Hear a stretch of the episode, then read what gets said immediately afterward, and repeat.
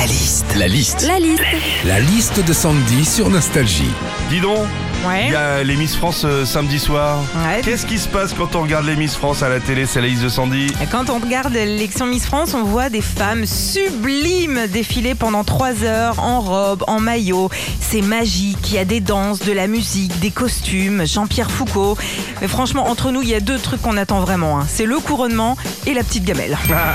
Quand tu regardes l'élection Miss France, l'intérêt aussi, c'est de faire des pronostics sur la gagnante et les dauphines. Oh, c'est sûr, là, c'est Miss Auvergne qui va gagner. J'ai du pif, moi, tu vas voir. Bon, en général, t'as tellement de pif que ta Miss Auvergne a fini cinquante-septième dauphine.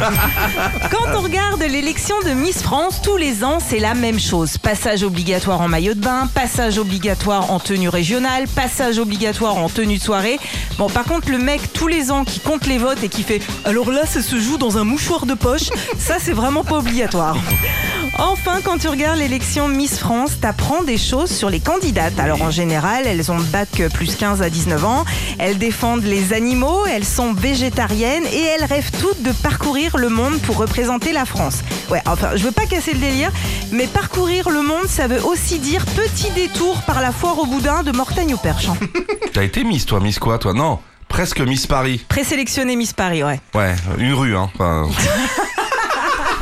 Rue Paul Vaillant-Couturier. Retrouvez Philippe et Sandy, six heures neuf heures sur Nostalgie. Nostalgie.